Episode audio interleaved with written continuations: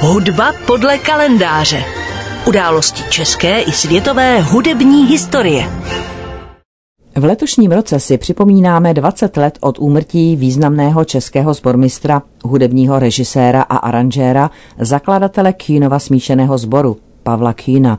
Proto mu věnujeme první hudbu podle kalendáře v roce 2023.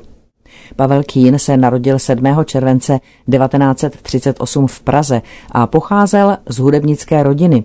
Jeho otcem byl zbormistr a operní pěvec Jan Kín a jeho matka Markéta byla rovněž operní pěvkyní a také zároveň zbormistriní a klavíristkou. Pěveckou dráhu tedy začal Kín v dětském sboru svých rodičů, kteří byli zakladateli a sbormistry nejen českého pěveckého, později pražského filharmonického sboru, ale i Kínova dětského sboru.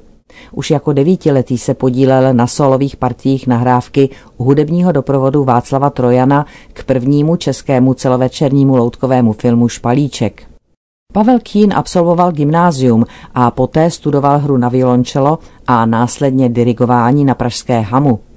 Ještě za studií na Akademii muzických umění se začal sám uplatňovat v roli zbormistra, a to v komorním ansámblu 33 dívek ve věku od 16 do 18 let, které už odrostly z otcova dětského sboru, ale stále měly zájem zpívat. Tak vznikl základ budoucího smíšeného tělesa, které se poprvé publikum představilo v roce 1958 samostatným koncertem v Městské knihovně v Praze. Tento sbor pak inspiroval například Bohuslava Martinů ke skomponování kantáty Mikeš z hor.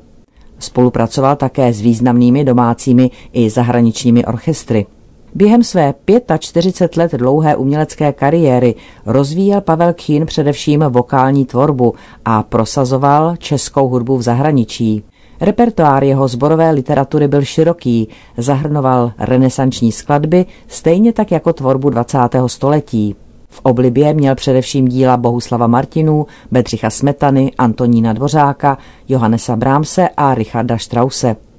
Rád uváděl i nové skladby soudobých autorů, věnoval se i jazzu a populární hudbě. Se svým sborem nahrál Pavel Kín více než 30 gramofonových desek a filmových soundtracků. Podílel se na nahrávání Novákovy hudby k filmům Karla Kachyni a spolupracoval mimo jiné na filmech Františka Vláčila, Markéta Lazarová a Údolí včel také na hercově Spalovači mrtvol, Formanově Amádeovi a snímku Lid versus Larry Flint. Začátkem 90. let 20. století působil Kín souběžně několik sezon také v Pražském filharmonickém sboru. Cituji, byl ohromně muzikální, což se kladně projevovalo při práci s jakýmkoliv sborem, zdůrazňuje nynější intendant tohoto tělesa Petr Daněk. Tím, že dbal na srozumitelnost textu a pracoval s barvami jednotlivých hlasových skupin, dokázal vtisknout zboru velmi moderní, osobitý zvuk, dodává. Pavel Kín působil i jako hudební režisér v rozhlase a v suprafonu. Příležitostně se objevoval i na poli jazzu a populární hudby. Od počátku 60. let spolupracoval například s orchestry Václava Hybše a Václava Zahradníka.